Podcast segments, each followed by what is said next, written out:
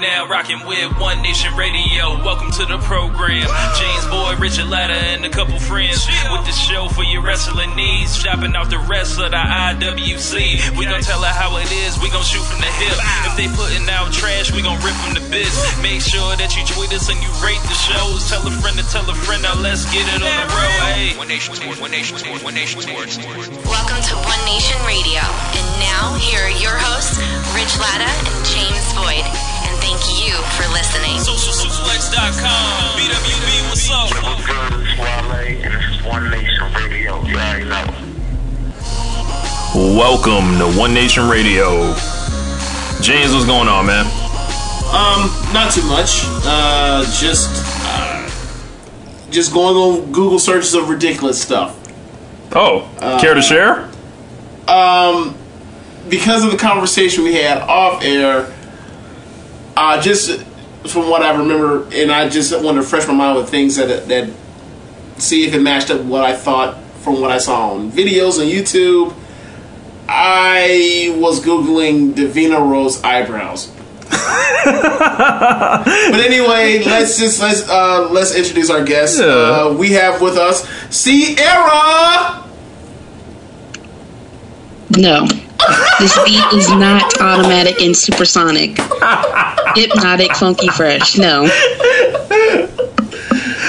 All right. yeah, yeah. She she's here. Um, and She ain't gonna really like when we come back from the, that first rejoin music. When we're gonna play that, that "Get Up." She is not gonna like it.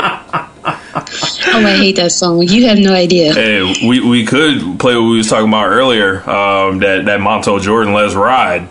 Oh God. You know, I actually preferred that as opposed to anything with Chameleon there. Well, thanks for telling us. That means we're gonna play that chameleon verse for you. there you go. Thank you. We appreciate you. I told I told James you. Chameleon rap like he he literally like read a how to rap book and was rapping verbatim. Like See, there's two things on that. One, like I can I can actually agree with you, but I don't think it was a book. I think it was like I. I feel like it was like a one page article that was written in like the source. like this how you do it. Like yeah, or double XL or whatever else, you know, any, of just like how to rap. Right, right. Uh, before we begin, wha- what's up, Jeremy on uh, socialsuplex.com? What's going on, Ben? Uh, make sure you guys check out uh, so- Social Suplex Live. Um, they do a video um, show located on the website. Um, pretty good show, and they keep it kind of compact, um, a little bit shorter than One Nation Radio. Um, yeah, uh, those guys are doing a great job. Uh, they're about two or three episodes in. Um, so if you guys are listening to this, make sure you guys check that out. Can you can you imagine watching a video, a eighty minute video of people talking about wrestling? Can you imagine that? No, Yeah, same here. There you go. like I don't know. It, maybe if it was Jim Cornette because he's just Well, not even not even that. Entertaining It's as just hell. like the material, like given like the crop of because when you're in a dr- lean them lean times like right now, and wrestling is is very very mediocre. Uh, you know, it, it's just harder as opposed to us on a podcast. Is you know you can turn that shit off whenever. Same thing with that, but and come back to it. yeah, uh, they're doing the right Well, see, thing. that's why. short. But see, that's why at this time of year, everybody goes and finds old shows and starts reviewing them. That's, a That's good idea. What year did this start? Where like after it's like pretty much like after SummerSlam, they once football season starts, they're just saying no. They just mail it we in. Don't even care. It was not like this back in the day No, At all. It wasn't like this. It wasn't like that in '98. at all. Well, unless you want to say it was because Kane was a champ was a champion for a day. But other than no, they, they did that whole thing where they took the belt off Austin, and then basically the rise of the Rock was that Right. whole time. So Yeah, yeah. nah, like they, they wasn't mailing it in for shit. Like, it's weird. but um, it has been a dry week, so we're gonna run through Raw briefly. We're gonna talk about the NXT Takeover show, among other things. Uh, why don't we start with the good? Uh, we were in attendance at the NXT Takeover show. Um, James, how did how was your experience there? Um, it was fun outside of the the rather um, repeated immature chants.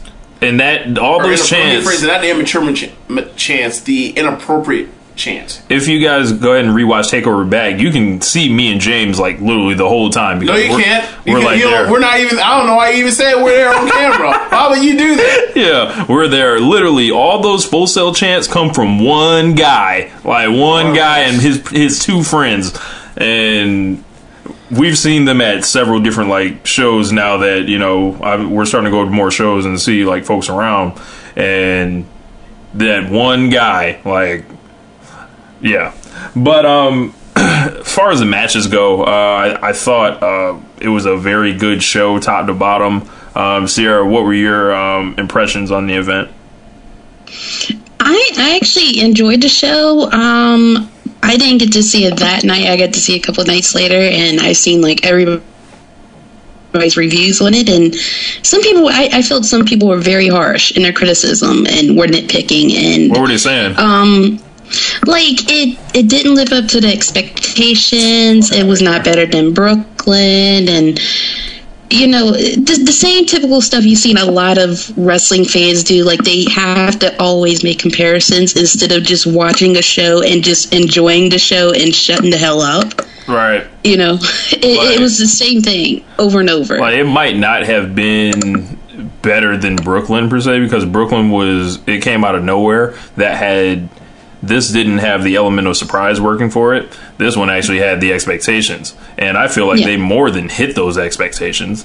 Um, and just because I was there, I'm going to be biased. I was in the building. I'm going to say it was a better match. Like just with the drama and everything else that went on with uh, Sasha Banks, uh, the reaction that she got uh, for snatching that little girl's headband, it wasn't all booze. Like everybody was like, "Oh my god!" Like like she got a pop inside the arena, and then we realized what she did. And we were like, "Hold on, we have to boo that. Like we we can't be out here cheering for that." Okay, Rich. I was there sitting next to you. Um, it wasn't better than Brooklyn. like you say whatever you want to. That's fine. And you want to be biased how you want to. I was there just, uh, just like you were. It wasn't better than Brooklyn. It was. It was. It was. I don't. I don't even. It was a great match. It wasn't Brooklyn. Like, how are you supposed to top? How are you supposed to top the untoppable? Like, come on now. Overall, as a show, um, I felt like it was a, it was another solid takeover. So that's all you can ask for. I mean, that was pretty much NXT's WrestleMania they just had. They're not supposed to top that. um, we saw the debut of Asuka, um, and she basically beat the holy hell out of Dana Brooke, um, dressed like Japanese female Ultimate Warrior. Uh, Sierra, for those that may not have the background on Asuka, like me and James, and many other folks that are listening to this, can you tell us a little bit about her um, and like the uh, her history and what can we expect from her in NXT? oh dear God! Like you guys want me to give you the whole bibliography of her? Like okay, uh, give you us, had to sum give it us up. a little short synopsis. Well, in case you guys don't know, I'm a big fan of hers, so it's, it ain't gonna be short, but All right, we got time. We ain't going to. but I, but I mean, I I could just give the bullet points since you know, I guess that works for you guys. Um, she is, in my opinion, one of the best Japanese women's workers of today and probably has been the best in the past 10 years. I would honestly put her up there behind the likes of a Manami Toyota, who is legendary and still wrestling over Japan and is regarded as the greatest women's wrestler, period. I would put her right behind her, put Akira Hokuto, Aja Kong, uh, I would even put uh, Bull Nakano up there. Like all Nikki the. Bella? All, well, I mean, Go I mean, I mean, I mean, she's my girl, but I, I mean, she's not going behind Akira Hokuto, who's you know God to me. Like, no, no, man. Right. Like, you can get behind Dynamite Kansai because I don't really care for her, but I mean, like, nah, All right. nah, you ain't Alright. touching top ten. Um, Alright. maybe she can get behind Debbie Malenko, um, but that's another story. There's but a woman Malenko? You didn't know that? Nah. Yeah. Yeah. but she's not related to the uh, Malenkos. She was trained by them. Gotcha. She just took that and name. she was and let me tell you if you ever look her up on youtube phenomenal. And I don't understand how she did not get signed in the US in the 90s. Fucking amazing. Um, anyways, what I was saying about Kana, she has something that a lot of the Joshis over in Japan don't have. And I'm talking about this era of Joshis. In the past, in the 90s stuff, you saw a lot of the theatrical play come into the matches and the characters and stuff. Like, it's it's one of those things of like, I notice fans when they first like start watching Joshi wrestling, the first thing to observe is that everybody has like specific colors. And That was the I remember the match you sent me. Like that was like the first thing that stuck out to me. There was homegirl that was wearing like all brown, and Mm-hmm. I don't remember. It might what what. Do you remember the match that you sent me that one time? Um, Forgive me, I I'm don't remember su- their names, but they I'm beat the hell out of each other. oh god, I really had to think about that because I re- I think I remember, but now you're saying all brown.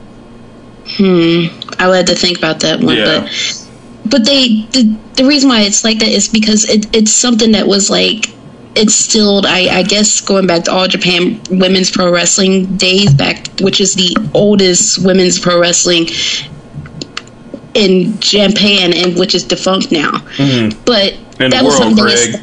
was- yeah so that was something that they established where all the performers had different colors and then had like different things to their characters. And I think they did that to make everyone stand out instead of every girl looking the same. And over the years, they've kept tuned to that, which I think is interesting because, like, I don't know, like, if I don't know who's in the ring, I could just look at colors and be like, oh, that's so and so Right. like I could tell. And with Kana, she kind of had the same thing going in her first like couple years. She had like she was wearing the red and the blue, and then eventually she put it purple in there. And now she's just full blown colorful. Mm-hmm. Like it's just everything. In the past couple years, she's been doing that with her ring gear, and that she's been doing with the face paint. She's got colors and everything going, and it's like it, it's it's like a different element. And the way she played up her character in Japan, especially when she was a heel, it's like she would sometimes appear demonic because of the face paint she would put on. Like I tell people all the time, the face paint you guys seen Finn Balor do, they ain't nothing in comparison to Kana's. Okay, like Kana would be looking dead scary, and then the next match she'll come out there smiling like she does on NXT, and it's just like Man, that smile scary. like- Like, I ain't gonna front. Like it's like, all right, that that look from a crazy person that you know could like snap your neck, and Mm-hmm. she's just smiling. Like, like hold on, she can't be trusted. Like, something ain't right. Yeah, and so she would do that with her heel persona. Like she'll come out there face paint. Next time she wouldn't come out there with it, and then it just you'd be sitting there like, what the like? She was just demonic. She just had blood pouring down her face. Like what? Like what the hell? Like, and to me, like seeing her do that, especially in the past two years, it really like made her the like the top villain in Japan because like You think she's she gonna do that really- in NXT? I am praying that they allow her to do that. I think honestly, the fact that they allow Finn Balor to do it, and he didn't start really doing this till maybe like his last year on the Indies mm-hmm. overseas. If they let her do that, especially like if you have crossed her path and you've really like made her mad, and she comes out there with face paint and oh my god, I think that will be something unique. And plus, with that women's division, you need to have every type of tool to stand out.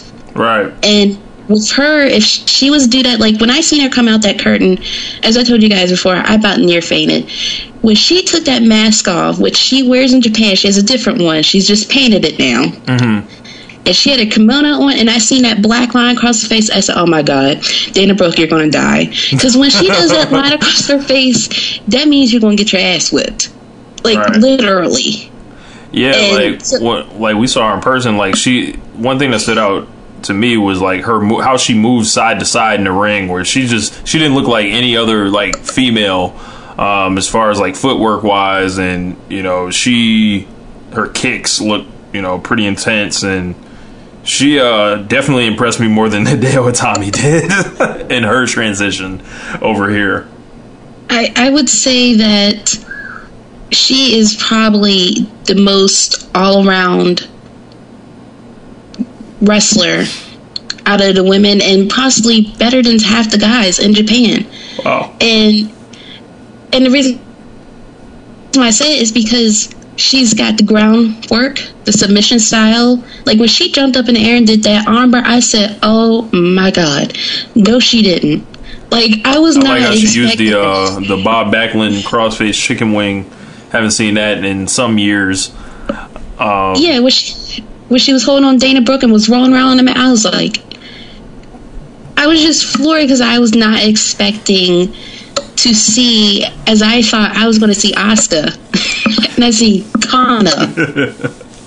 I wasn't expecting any of this, and I, and it gave me like chills because I was just sitting there thinking like, it this reminds me of like the first time I ever seen her on YouTube, and I was just like, oh my god, like this woman's doing arm bars in the air, like what, like the kicks and stuff, like yeah. that's what that's what really like made me go i need to find out more about this woman and she's just she's just so good and then i never i can't never say i've seen a hers be bad ever she's so clean in the ring she's so good at what she does and I don't blame them for signing her. If you're going to sign a Joshi from Japan, she has to be up there. In my opinion, I would put maybe uh, Hiro Matsumoto right behind her. I would put Hikaru Shida right behind her. Um, Arisa Nakajima, who who in my opinion is also fucking just amazing. You talking about technical? You gonna have Yes. to send us a playlist of these people because I don't know none of these folks you talking about. So like, See, I was, so like, I was going to joke and be like, "You sure about that list?" And then, and then I fucking know, right? like, like you really rank such and such that high? All right. okay. All right. But look, I've been watching for so long. I could I could just tell who should if they if they're gonna oh, sign WWE caliber superstars, these women have it. And I I'm a fan of a lot of Joshis over Japan, but when you look at them in comparison to Kana, ring work, no. Theatrical work, no. Character improvement, no. A lot of them don't have a character. And that's one thing, if you want to get signed by WWE, you have to have some type of character ability, some way to form a character, something that when they put you on NXT, you know how to build yourself. You Gotta have And- wings on that thing.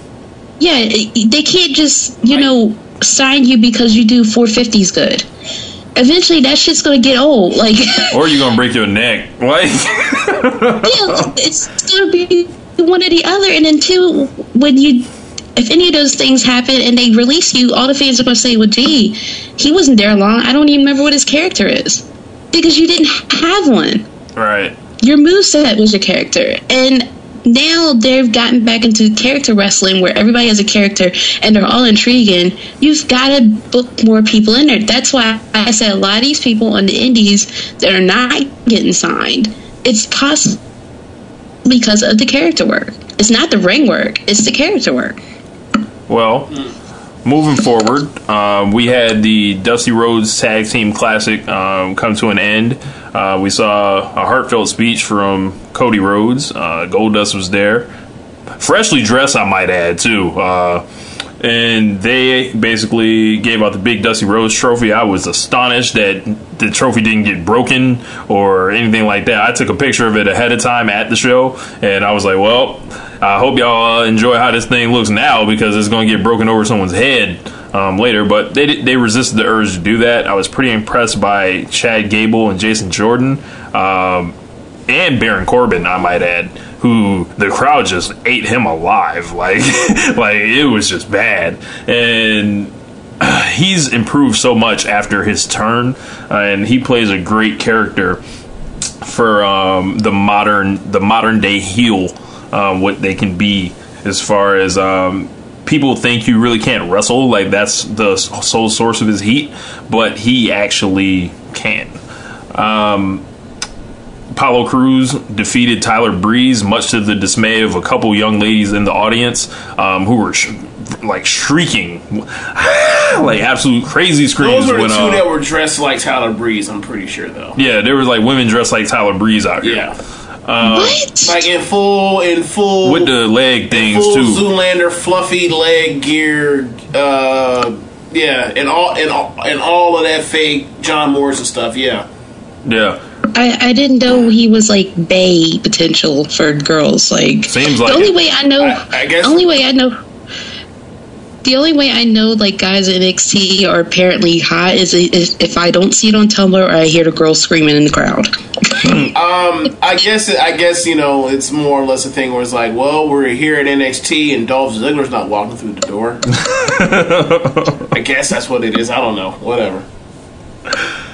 Um, but final thoughts on the on NXT Takeover, um, and what what uh, what will we all remember about this show? Well, I think the, I think the main takeaway, or there's two.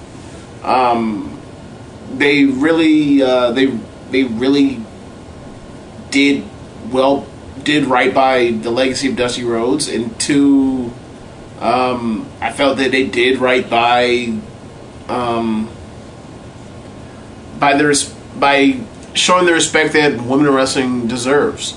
Yeah, um, they had two women that looked like legit main eventers. So I mean, that those would be those would be the two things that I remember. Sierra,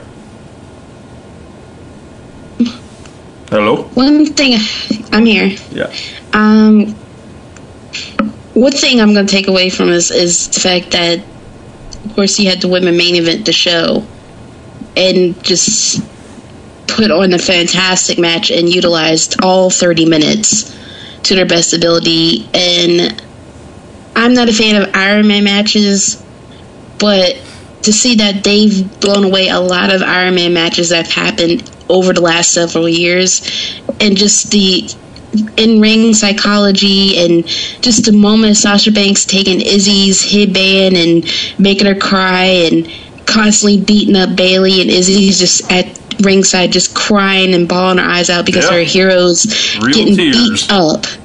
And it just like it made me think about like when we were kids watching wrestling and we were like a big fan of like whoever right. and you know we were sitting there like no leave leave this guy leave him alone leave him alone Damn like you, it Stone just Cold. made, Leave Bret Hart alone. like well for me it was Randy Savage I'm like yo Savage you know like it made me think about that like wow like to see this young girl like so in love with this character Bayley that she actually thinks she's like getting hurt Hey, I can't And- wait till like 15 years from now when old girl's Yeah. wrestler and they run this teacher versus student storyline. Oh my god, that would be amazing. Like, I, I actually would see that, and I think that would be completely amazing because it would make me think about AJ Lee with Lita. Yeah, but Like, by that like, time, like I they'll have remember- to they'll have to turn uh, Bayley heel though. By that time, she's got to be like a grumpy old lady by that retire. time. Like, what I, I'm sick. I'm sick of all this happy shit I've been doing for all these years. Bayley a face. I'm gonna tell y'all how I really a face feel. forever. You need to stop that. Bayley's in that Rey Mysterio Jr. category. Look. face forever. When, when she turn, it's gonna be bigger than Hollywood Hogan, bitch. They're gonna be throwing beer cans in the ring and yes. Oh my yes. Trash, just debris First everywhere. off, Someone's imagine- gonna rush the you- ring. Can you imagine knowing what we what we've seen of a Bayley? Can you imagine her trying to cut heel promos? Come Oh on my now. gosh. I heard And you, all you can, all you guys can stick it. all like every time getting intimidated by the crowd booing her, like trying not to cry the, the hate. Like I, I'm sorry, I couldn't imagine it. I All couldn't right. imagine it. We gonna we gonna wrap up this first segment. and We'll be back with more One Nation Radio.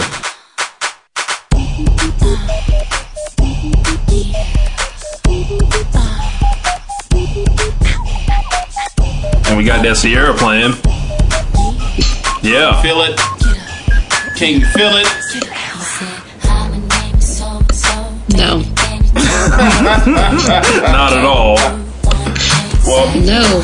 I don't blame you because uh, when it comes to Monday Night Raw, I'm just not feeling it either right now. And apparently, everyone around the world agrees with me also because they had their lowest rating. It feels like we're saying this every week. They've had their lowest rating in 17 years since 1997. Yeah. Um, I don't know. It, it's just a combination of things. Um, the three of us out of the three of the four of us out of the BWB want to place a lot of the blame on Kane. Um, and then you look at other factors. It's three not four? What you mean, y'all three? Yeah. Okay, you let me know, and it ain't me. Like Kane is to blame, but he ain't as much as to blame as it, everything else. Because all this shit suck. It ain't just Kane. Yeah, if it ain't the New Day or Cena, it's a struggle out here. Just it's a struggle. And Cena's about to go away. So you Also- tell me what's about to happen. a lot to be left to be desired. Just a lot. Not good, guys. Not good. Not good. Sierra, how do you feel about Kane as a main eventer in 2015? Oh god. What did I tell you guys the other day? I feel like they do this every year. You know, let's just try one more. More Time. The, the, keep on trucking with Kane. It's. I feel like every year at this time of year they do this shit with Kane, and I'd be sitting there like, I we've been telling you for years it's not going to happen. Like, Like, they no. always pull this route. Always pull this route. Hell in a Cell, Survivor Series, TLC. They always pull this crap, and it's like, come on. Well, well, to We be don't want it. well to be fair, last year they pulled it um, like right after WrestleMania. Um, yeah, like they were out there trying to. Yeah, yeah. I mean, So- fighting Daniel Bryan for the belt. Yeah, and I, um, like the year before that, um, He was in Team Hell No, he was so a team hell knows so that you know, that kind of absolved him from. like he was doing good work, so you can't really be mad at him. At But that the year point. before that, And he was fighting that, Cena. He was yeah, and that was in February, and that was team, and that was that that rise above hate or sorry, embrace the hate shit. Wiggity whack. Yeah. Uh, so they had it. Um, I don't know. Like, uh, maybe in their mind it's like we can do this goofy two Kane stuff because. Two Kanes. Oh God, yeah. Um, we can do this goofy stuff because we have Undertaker versus Brock, and that's really the main event. So we can give you anything, and you'll buy you'll buy the network, you'll buy it anyway because it's Brock versus Undertaker inside of a cage. And we got your money already. they don't love us. Uh, also, who They don't love. Look, who, you know, who also they don't love is uh, Roman Reigns. Um, they sent Roman Reigns out uh, in Chicago, um, out there with a live microphone to ramble uninterrupted for five to seven minutes. Um, he kind of stumbled over a couple of of his words. He tried Not hard. kinda.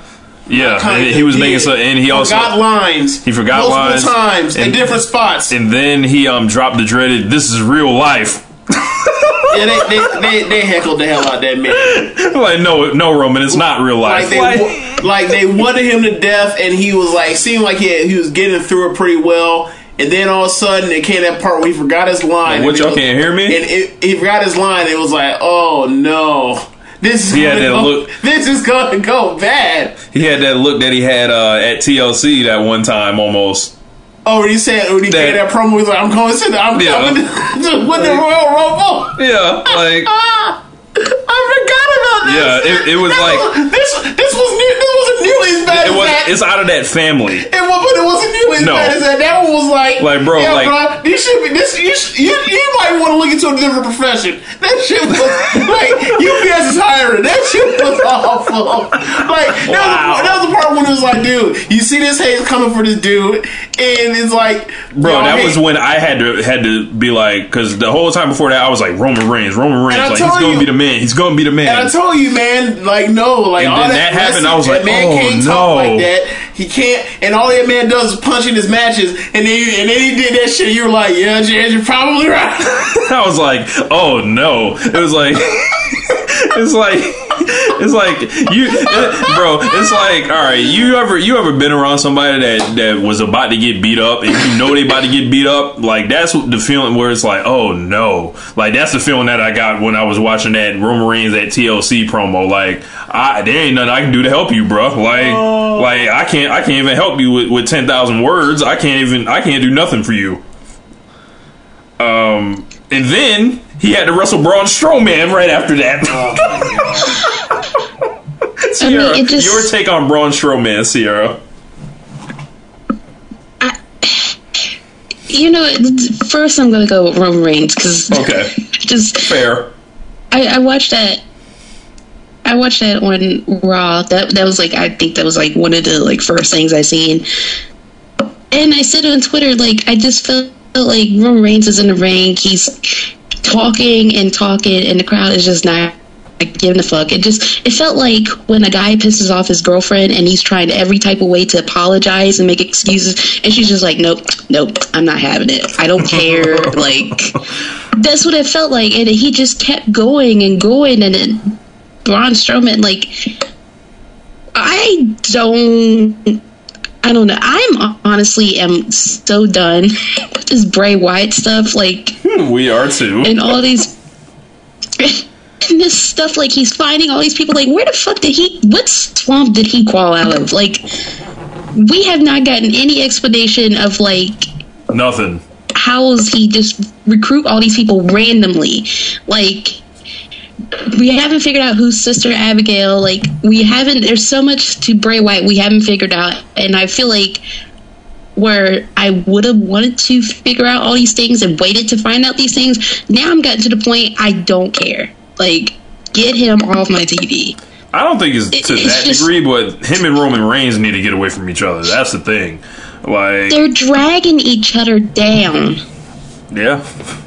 Uh, it- it's not Reigns- good I've said. I've said it many times. Like Reigns can't get Wyatt booed, and Wyatt cannot get Reigns cheered. It's just they are they're impeding on each other's real estate almost.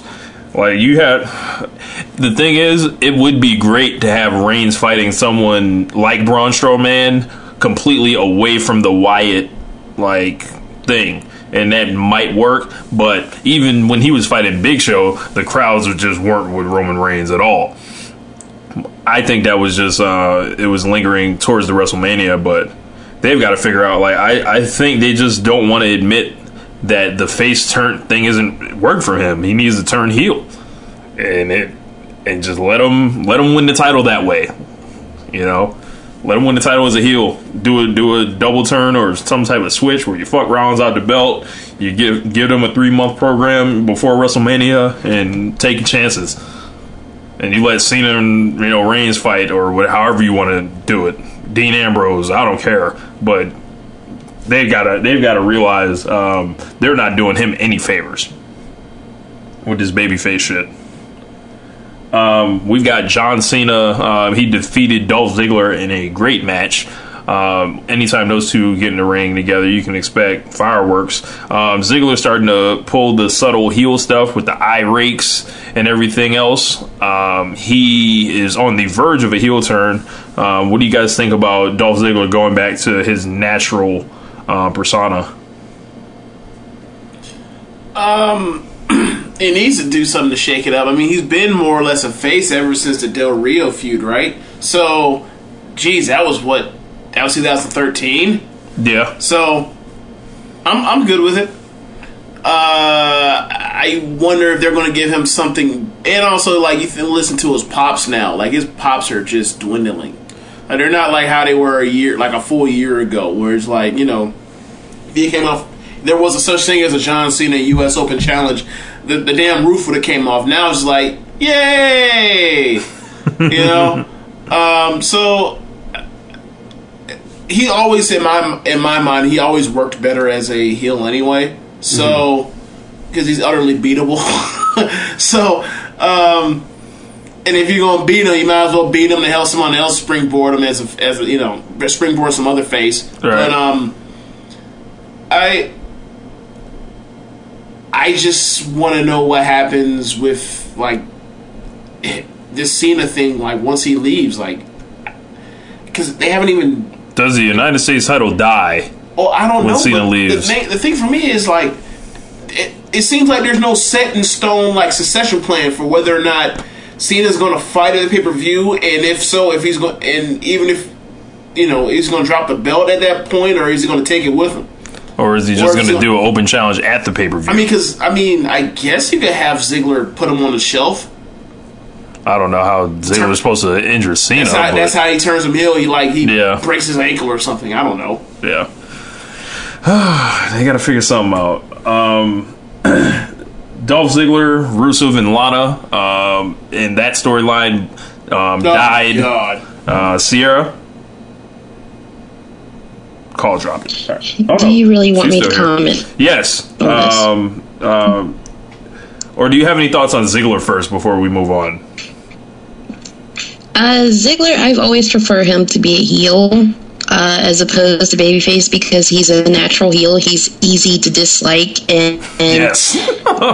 you know, he's easy to dislike. And then plus, how can you have a steal your girl gimmick and be a face? Like I've always thought that was freaking confusing for the past couple of years that they've been running this. right. on and off because it, the reason why they had to turn him babyface is because the crowd started cheering for him and he got so over that they figured let's try to cash in on this but actually it, it hasn't helped it hasn't helped him at all it's actually hindered him um, the storyline Rusev, Lana, and Summer Rae and the Three Bears and Goldilocks like first Rusev's of all career is over almost. Well, to be fair, it's more Like- like the one grizzly bear and three Goldilockses.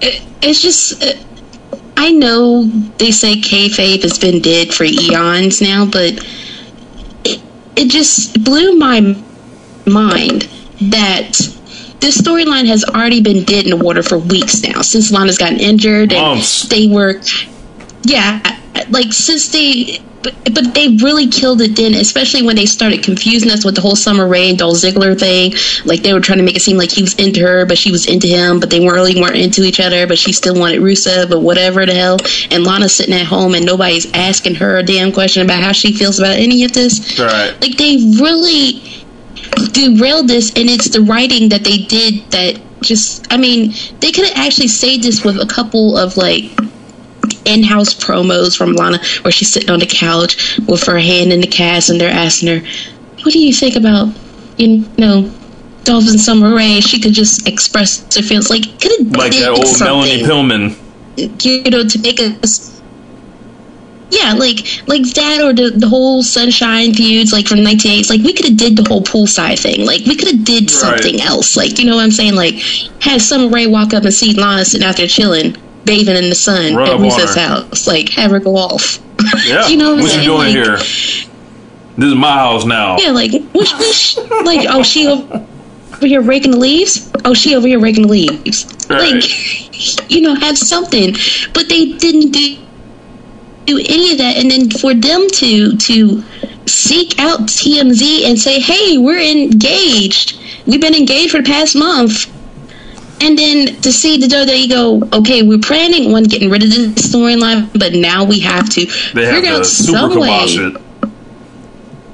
yeah, like incorporate this on air, and it made no freaking sense because last week we just had Summer Rae propose Rusev Right. in the ring. He turns her down, and then this week she comes out there ringside, and I said, Summer Rae, you is too good for this. she comes out, out there ringside, knowing this man is engaged with somebody else, turned you down last week and got engaged, and then told the media outlet that gives all the juicy gossip that he's engaged to this woman, is in love with her, and you know Right. still walk out there ringside. I said it could not have been me. I was just like, Like, why? It's a are we really gimmick. doing Like, this? So we had to have her slap him. Um, could not okay. have been me. Yes. Like, like, Like, she, it's just- it's, it's fake. the way it's it, it's just like, just- it's it poor Summer Rae, her broken heart, like, like Rusev ain't shit. Like, Rusev ain't shit. Yeah. Like, like, like But see, Summer Rae needs see, to but get a, you're need to right. make that man a hot. Like Summer needs to make that man a hot, a hot, a hot pot of grits to throw in his ass. I Like that Al Green. I know it's fake, but here's the thing: if we're portraying, but here's the thing: this is a soap opera storyline, and what I'm trying to say is, if the WWE wants me to care about this, that's how a fan will react Right. to watching this. Like, are you kidding me? Like, he's engaged her, but you're still gonna walk out here to ringside? That's just logic. Like, what? Like, why did he even have her do this? If anything, she shouldn't have came out there ringside and should have stormed down and interrupted the match and slapped the crap out of him and left. I agree That about made more I sense. agree about Like- that part completely. My thing is just this. If you're online and you can see that like if you're online, which is everybody, and you can see that Lana and Rusev are engaged, which is everybody that also watches wrestling also saw this, then like we gotta stop pretending that kayfabe matters at all. Especially after like Vince, uh, like how long ago was the House podcast where he said kayfabe Like a year almost. Like my main thing is like. I feel like this whole thing, with this whole what just happened, the disaster that was on Mon- Monday, that segment was literally like we're we're, we're, we're going to beat you now because you fucked up what Yeah. we're trying to do for you. Yeah. Like, we're just going to beat you now. And Rusev is like, who knows who they might make him lose to next week or the week after. The best thing for him would be just to go off TV for a couple months. he ain't got no choice in it. Yeah, that's true. You. Yeah. we, we gonna bring you on TV And in whoop this, you. in this Bulgaria bullshit and beat you every week now. Like, we gonna blow up our the- own creation. Why? But here's the thing. I, I know kayfabe is, you know, we can't rely on that as an aspect, but I think it's what I'm thinking in my mind is that where I can tell, you know, it's make believe, it's a soap opera. If you got younger fans and audience, and then you don't know, we might have fans and audience that can't differentiate that it's fake. If you really want them to get interested in the storyline and actually get behind this, and then have something like that come out of the blue, it makes you go like, why? Why am I following this? You know what I'm mm-hmm. saying? Like it's like the past couple months of all this building up feels like it was for nothing. Yeah, and I and I believe that that's. I mean, I believe that that's how they felt backstage. It was like, dude, I under, I understand that you know we all do this whole thing, but like your complete angle is the fact that like you're not with this woman. And then not only, and we still let that slide that you you know you take pictures with her, da da da, da but like you literally put this picture up that you're engaged to another woman when we just had you on fucking live national television. Yeah. Inter- I'm sorry, international television, and engaged to another woman that's like has beef with this woman. Like, what are you doing? Like, you're doing like you completely just railroaded. We're gonna beat you now. You really completely railroaded everything we've done to build for this for the whatever it was going to turn into. It probably was going to be crap anyway. But whatever we built for this over the past few months, if you it's just Rusev- been destroyed. So you know what? For all the time and all the time we put in TV and all these writers that have done this, we're just gonna beat you now. We're just gonna beat you. If you're Rusev, do you want uh and you know how the history of relationships and wrestling works. And But here's the they need to get married on TV. Yes, like Yes. no, I'm saying like in real life. Like God. like do you want your woman hanging Yeah. around Dolph Ziggler like on all these free, free you know times knowing, you know, uh your boy Kevin Sullivan was like, "Yeah, Nancy Benoit, why don't you go ahead and travel with uh with Chris?" And then next thing you know, you know, ain't no Kevin Sullivan and uh Nancy Benoit. Uh Nancy Sullivan anymore. You know, Yeah. Rusev was out there trying to lock that up, do the right thing for himself. Figured, you know, he might not ever reach the point he did again um, over, you know, this year past WrestleMania. And why, why, if you got the chance to go ahead and put that on your arm for life, I mean, do you blame Rusev? But the, it, that's not the issue of them getting engaged is an issue. That like I'm sorry, the thing about them getting engaged is an issue. Mm-hmm. The issue is Lana was always for a while. She was always doing like this strict kayfabe only type of thing Right. on social media, and then she comes out and says, "Nah, you know what? Fuck that. Forget that." Like, what are you doing? like, literally, what are you Yeah, like- doing? Yeah? Yeah, they're they're they they've messed it up for themselves, and the bad thing is, it's like I think like most of us could realize for a while that her and Rusev were item. Like they were Yeah. always posting pictures together on Instagram and stuff like that before this whole storyline. Right. But the thing that like got me with it was I think it was like a couple weeks ago. She was posting pictures with Dolph Ziggler, and mind you, they look so awkward and uncomfortable. and then like she posts another picture. She's like, "I'm in Rusev's house." I'm like, "So you are So just, just asking. Like, for this?" And the thing is, it's like, look, it's real life. If you're in love, you're going to get engaged. No one's saying anything against that. But the problem I have with it is the fact that I believe, honestly, that they should have kept this to themselves, like they've been for the past month, not seek out TMZ and potentially harm or mess up any plans that they could have for you and your soon to be husband. Like I feel like what what it makes me think of is like, okay, for years nobody knew Stephanie McMahon and Triple H was creeping. No one knew that they was actually creeping around, okay? And I said that is the best kept secret because people was whispering, but you really didn't know. You didn't know until like about 2003 when they actually started admitting that they were actually married, as felt opposed to like I their one story then, angle. but I don't know. Huh? I, was- I felt like I knew before then, but I, I can't remember. It was a long It was a time bad ago. kept rumor. No, it, it was it was whispers that when they first put them together on air on television, there was whispers that something was going on. But the thing is, they played it off so good that you really didn't know until years later that they actually did get married. And them being together on television like that, they actually did fall in love. So that's what I'm saying. Like for years, it was a best kept secret because no one really knew if they were actually a thing. For I remember for a number of years, I actually thought they were married because they were so good with each other, and then to find out a couple years later that they did get hitched. Yeah. You know what I'm saying? Like if they did it that way, fine. But now you've brought attention to yourselves and it's just brought this big fiasco. And the bad thing is I hate about this storyline is that Summer Rae gets fucked in in the process for not doing anything. Dolph Ziggler is put in a, a weird situation. He's out of there. Like- he gets to turn Yeah. heel and, and reinvent himself. So, like, Dolph Ziggler actually got kind of lucky. barely, but he just barely got got, a, fu- got Yeah. the fuck out of Dodge by the skin of his teeth. He just barely missed that axe. right. Yeah, so like they've they've hurt so many people in the storyline, and they've hurt this storyline. Like you never know, this storyline could have went on for a couple months longer. Oh my And now- gosh. All right, yeah. So, all right. So, can we talk about something that I find to be a more pressing issue at, as of this moment? We'll come back for it from the third segment. Well, it, it- this ain't like It ain't- it ain't that deep? Okay. Something, something real quick. So, like, what is it with like the quote unquote Instagram models They got friends that look like dogs, like like dogs in the face? Whoa. I'm not touching that one. Sierra, you have. Oh, yeah, you don't. Sierra doesn't have Instagram. Why are you giving like? She understands the deal with those pictures. So, like, why are you on social media and you know?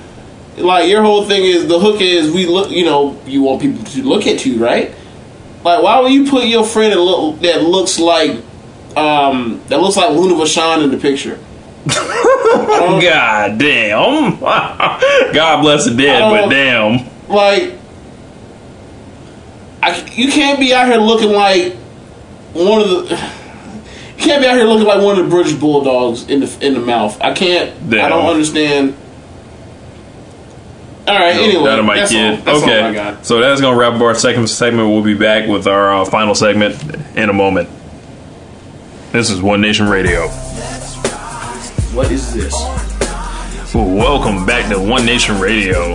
We're listening to that uh, Montell Jordan, Take Uh, let's- let's ride. Can't deal with this no more. you know. We got Montell Jordan. That funk. Meanwhile, P out here background, the background. Uh, I can't do. Stop this, man. Crank. This love is about it, about it. What does that even mean? You know, it was 98. So You know. what? you know, it was 98, you know. So, um, one of the uh, cool things on the uh, WWE Network um, that was released after the uh, Sasha versus Bayley match was the new series of rivalries. Um, and it focused on the rivalry between Trish and Lita. I watched it, I want to say Saturday morning, maybe. Um, Trish versus Lita.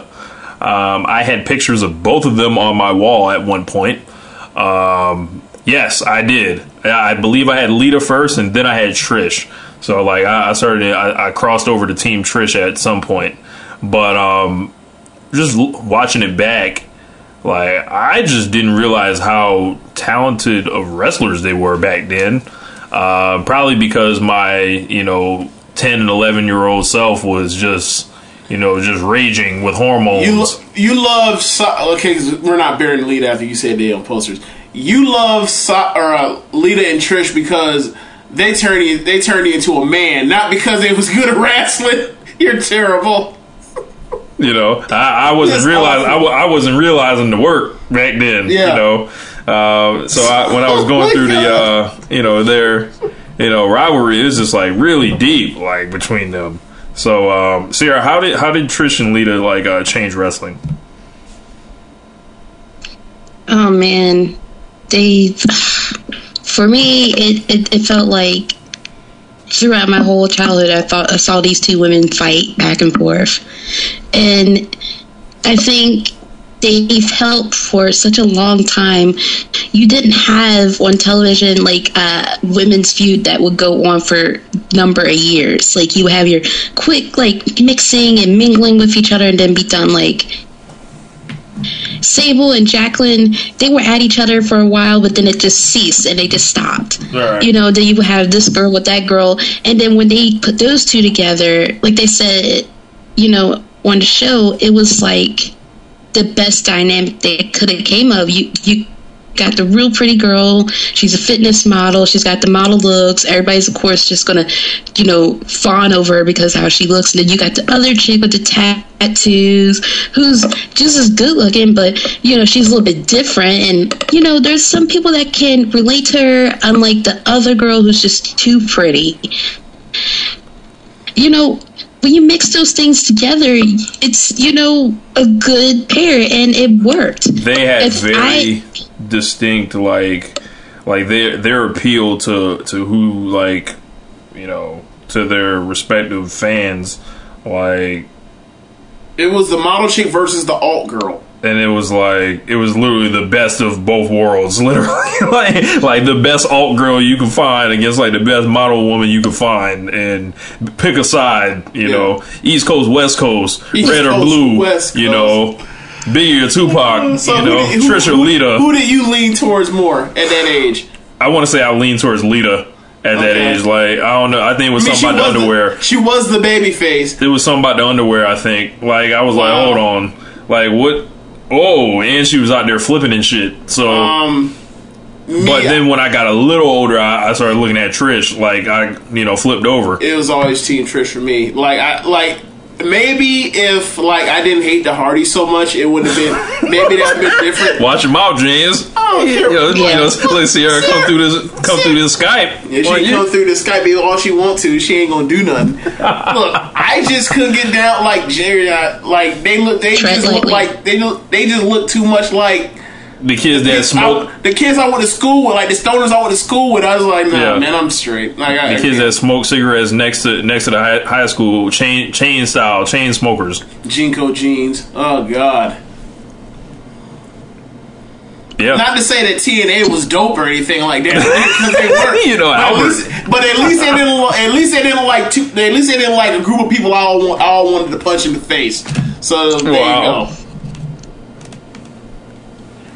Well then, uh, who who were you? Uh, what side were you on growing up, Sierra? Because you obviously offer a different perspective than me and, and James. Yes. Of course, because I'm a woman. Um, Yep. At the time, I was a little girl. Um, I, I think at that time, as I remember it, here's a funny story. Um, that bitch too close to. Jeff. Hey, that that was my man. Yeah, that's what I'm saying. That's what, I was about to say that's what you was thinking. That bitch too close to Jeff. She better back up. No, I actually was thinking that. Like, One homeboy just recently uh, refing in a, in a triple threat match in a pay per view. Who? Jeff. Yeah, he I, I don't. I don't Yeah, know. that man was out I there trying don't- to count someone out during in a triple threat match. yes, yes, that guy. Okay, that that's now. That that went then. You're not you're not gonna come for him back when I was like eight nine years old. You're not gonna do that. No, we're not.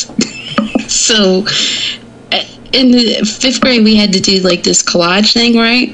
Like it was like either things you like or what you wanted to be when you grow up. And Do you say was gonna be women's champion? Yes, I did. I was the most outrageous one. Everybody else was calm and cute with theirs. I I had to be the different one. And I put pictures of Chyna and Lita. Lita moonsault in Chyna giving the military press. Those were my girls at the time. And I just and I think the reason why I went for Lita is because it wasn't the thing that she looked different. It was because when she got in a ring and I saw those moonsaults and the stuff she was doing, I was like, that is freaking cool. Like, I love Jacqueline and Ivory. Those are like my favorites. But when I seen her just wrestling so good, that's what really made me like, okay, you're another one of my favorites, you know? Right. And Trish, like, Trish, I didn't really get into Trish to maybe about like 02, 03, especially when she started getting better in the ring. And I started to see her get better in the ring and be more of a athlete as opposed to just, you know, the girl that stands at ringside with Val Venis for whatever the hell reason. Like, that's when I really started to get behind her. But Lita was automatically odds in favor from maybe when she first joined the Hardy Boys. I, mm-hmm. when I watched that that series, you know it's crazy. I sat there and I was just like, I remember all of this. I remember their first match.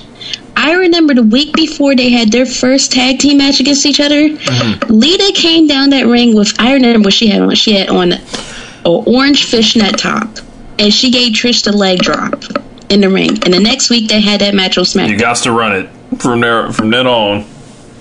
and I remember that, and it's so crazy because like when you're you don't think you remember those things, but when I was sitting there watching it, I'm like, I remember what happened the week before, and I remember when Lita got dragged up that ramp on Sunday Night Heat by Trish. Mm-hmm. I remember all that, and the one thing I wish they did in that series, even though I know it's supposed to be a summary, I wish they had showed more of the meddling they did with each other, like when Lita was getting married to. Yeah, like when Lita was getting married to Kane, how Trish kept cracking those jokes and you know bombarded the wedding and stuff. Like I wish they had more of that. And like when Trish was on her heel run as champion and Lita had trained Christy Hemme and popped up at Mania stuff. Like I wish they had showed more of that. Of like Well, wasn't it was constant.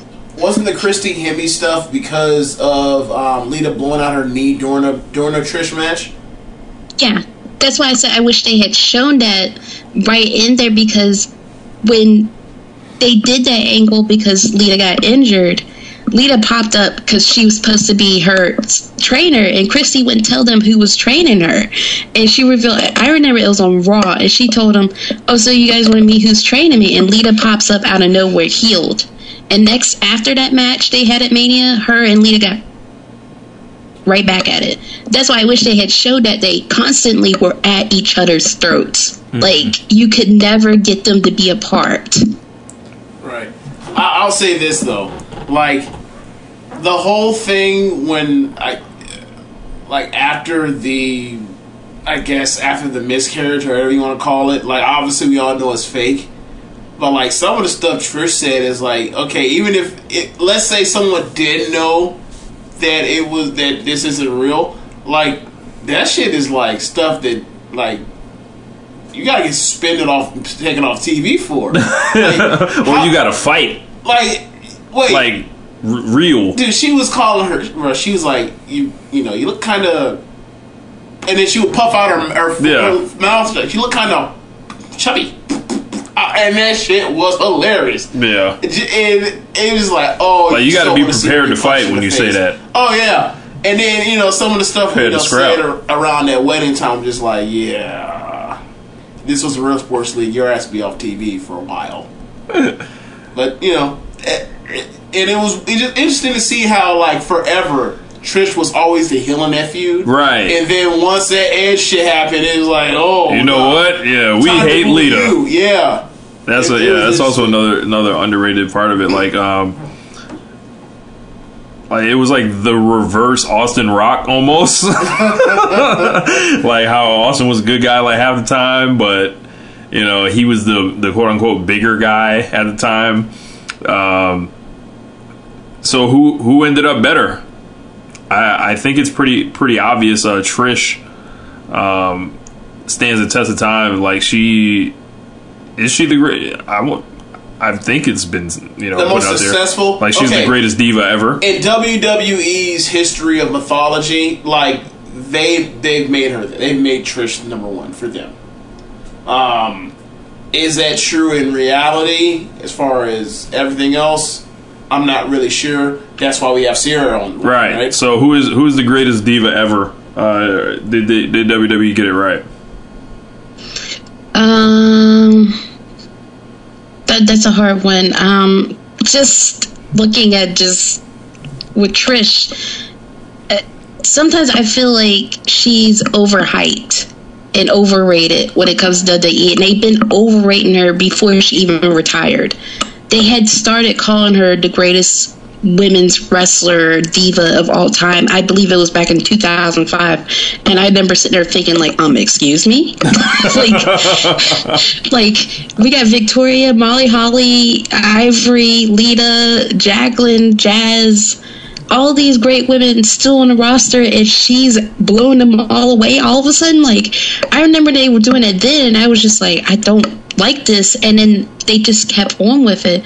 Now, if you look at her progress from when she first started till her very last match, you could argue that she's probably the one, the best improvement, the best model term wrestler.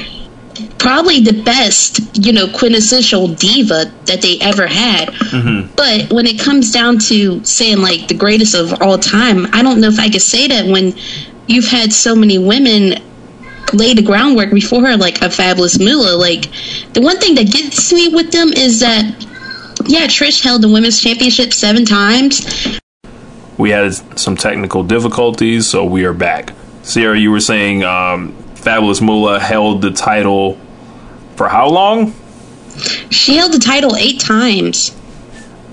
And from what I've known, every research I've done, two of her reigns are disputed by WWE. Now, I don't know if it's because she was probably holding the title when they were still working with the NWA or whatever, but she's actually held the title eight times. Mm-hmm. But Trish gets the honor of being in the greatest diva ever because she held the title seven times. And I mean, I guess for that era, she would be considered the greatest diva ever. But for me, it's just kind of like when they do that, they kind of it, makes me feel like they're saying "f you" to all those women that were working with her in the ring for a number of years to make her that good. Mm-hmm. Like your Ivorys, your Jacquelines, your Jazz. Oh, it's it's kind Somebody's of got to like be the one, you know.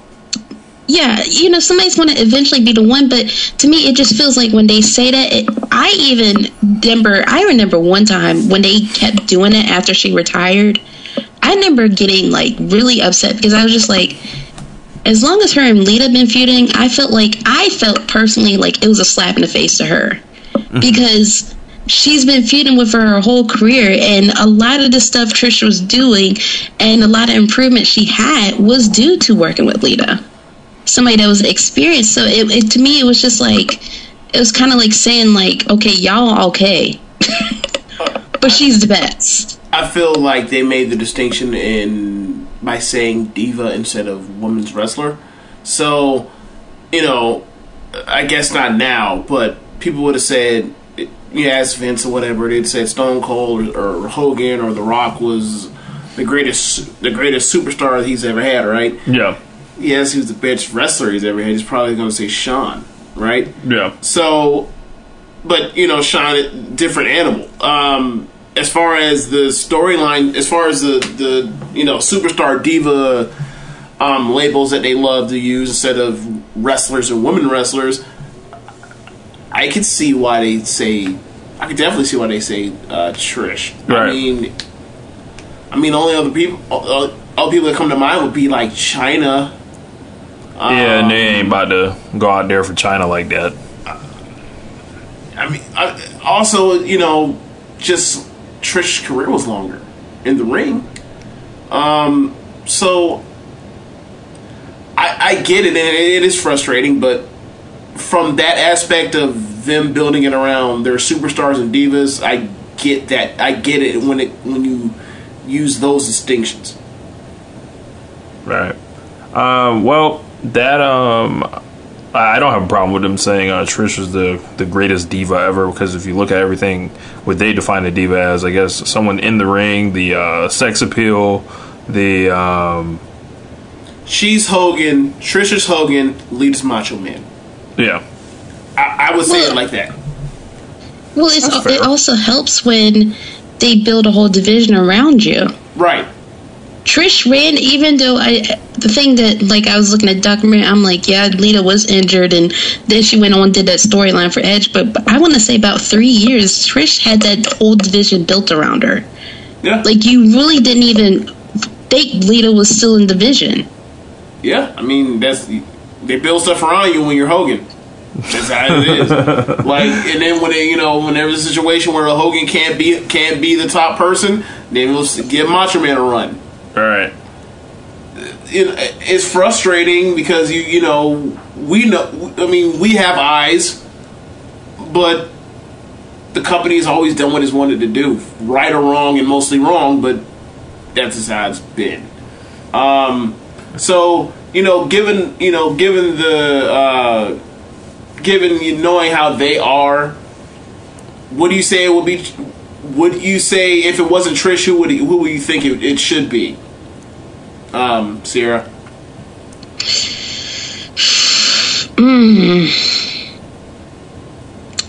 I, if it wasn't Trish, I would, I honestly would put Lita up there. Gotcha. I, I would say Lita because it, it, for me, it's not even the thing of that they shoved Trish down our throats. I, I think at that time period, which I wish they had elaborated on more when it came to Lita, before there was a Trish, Lita had such a cult following behind her because not only her look, but the things she did in the ring. And there was this big fascination with her. Mm-hmm. And she helped change a lot of the stigmas that was in women's wrestling of like, you know, at that time, I, a lot of people don't realize that they really didn't like for women to have tattoos in wrestling. Like over in Japan, if you came over there and was wrestling and you had a tattoo, you had to wear ring gear where it was covered. Mm. Like they still had that stigma in the United States. Like girls were still wrestling in leotards. Mm. Like you know, even in 1999, it, it was still going on. So to see her come out with the you know see-through shirts and the phone pulled up and the baggy pants and the tattoos and you know, she really changed how a women's wrestler is supposed to look. So I, I would put her up there. She really changed things, and and if it wasn't for Lita, we wouldn't have somebody like AJ Lee. We wouldn't have Paige out there in her all black gear with studs. Solid point, and that's who a lot of these folks want to love nowadays. Um, and you you can still you know So, are you saying we should blame Lita for AJ? No, You not could. necessarily. I was just But joking. what- You, you don't have to elaborate. I was just messing with you. You know, I I know, you know, but- out of all three of us, I like AJ. I think the most. So, yeah, just you, yeah yeah. just you. Um, Me and Rich have been off that train for a No. long time. I don't know if I got so on am it. I. Like, So Me I. I either, just, man. don't, I just don't think it, it was as bad as y'all make it out to be. That's all. it, it, it wasn't bad. It was just the.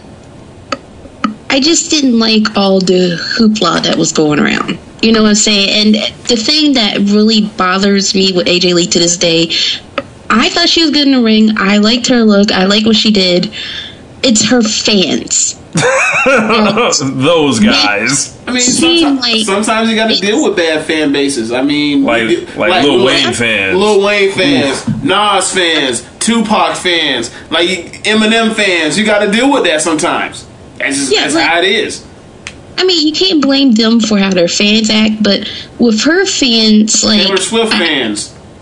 like you know it's so funny because i was talking to somebody on twitter the other day because her fans are still like writing out these there's this twitter account for aj lee right and they write out her facts and stuff and they compare her to the other divas of Yes. past and stuff and it's like Let it go. Like like let it go like we get it like Let it go, huh? in your Yeah, mind let it go. like in your mind she's the greatest thing but not everybody else it feels that way like it's everybody has their favorite but the way her fans act it's it makes you actually like god i can't this just i don't like her yeah. and that's that's what happens a lot with women's wrestlers i I kind of get the same way with Natalya now. Now she's all of a sudden got these fans, and Slays tells her she's slaying, and Paige all of a sudden has all these freaking fans too, who are just psycho. Ugh, that's what ruins it. Well, we're uh we're running low on time. but Fans are we're, the worst. Well, we're, yeah, yeah. Fuck the fans. Um, Yeah, we're uh, six, we're 69 minutes in because we absolutely suck. Um, uh, Sierra, you got anything you want to plug uh, before you get up and we uh, wrap this show up?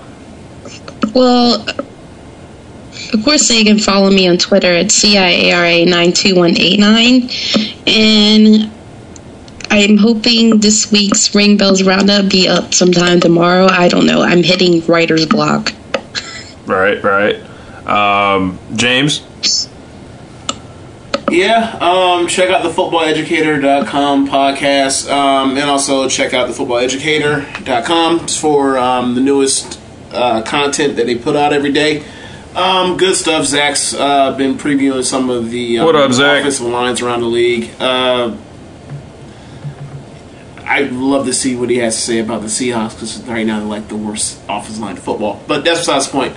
This is Rest Podcast. Yep. Um, I've got uh, I've got one column coming out soon. Whenever what Cul- culture wants to drop it about uh, basically the uh, ten levels of The Rock versus Triple H and why we need this match at WrestleMania or pro wrestling history needs th- them to fight at WrestleMania. Um, There's levels to this shit. there's 10 levels to this shit. like, talking about from the beginning to the end. I, I'm probably more proud of this column than uh, um, most columns that I write. And also, You I be have. out. Go ahead. You be out writing me. Slow down, man. You make me look bad. I also have one uh, been, I'm working on about the New Day, and it's basically how the New Day ended up winning this whole, uh, you know, their their their battle for relevance in WWE. So, um, you know, I have nothing but free time now, Sierra. I mean, all I, all I do is make beats, go to the studio, and watch wrestling. They made Randy Orton laugh. Yeah. They made Randy Orton's serious face bust out laughing. Yes. Yeah. How many groups were you in, Randy? And they called him a groupie. That was yeah. funny. Yeah. We didn't we didn't touch much on the New Day, but we like they are the most in, like if it ain't Cena, it's definitely the New Day. Yeah. So we gonna we gonna wrap it up. Uh, thank you guys for listening. Make sure you tell a friend to tell a friend. Uh, Podbean is where we're at. You know when they be like, "Where your ass is at?" Yeah, yeah, we're at Podbean. So um, we're gonna wrap it up. Download everything and click the pages. Later. Peace. Say goodbye to your credit card rewards. Greedy corporate mega stores, led by Walmart and Target, are pushing for a law in Congress to take away your hard earned cash back and travel points to line their pockets. The Durbin Marshall credit card bill would enact harmful credit card routing mandates that would end credit card rewards as we know it. If you love your credit card rewards, tell your lawmakers hands off my rewards. Tell them to oppose the Durbin Marshall credit card bill.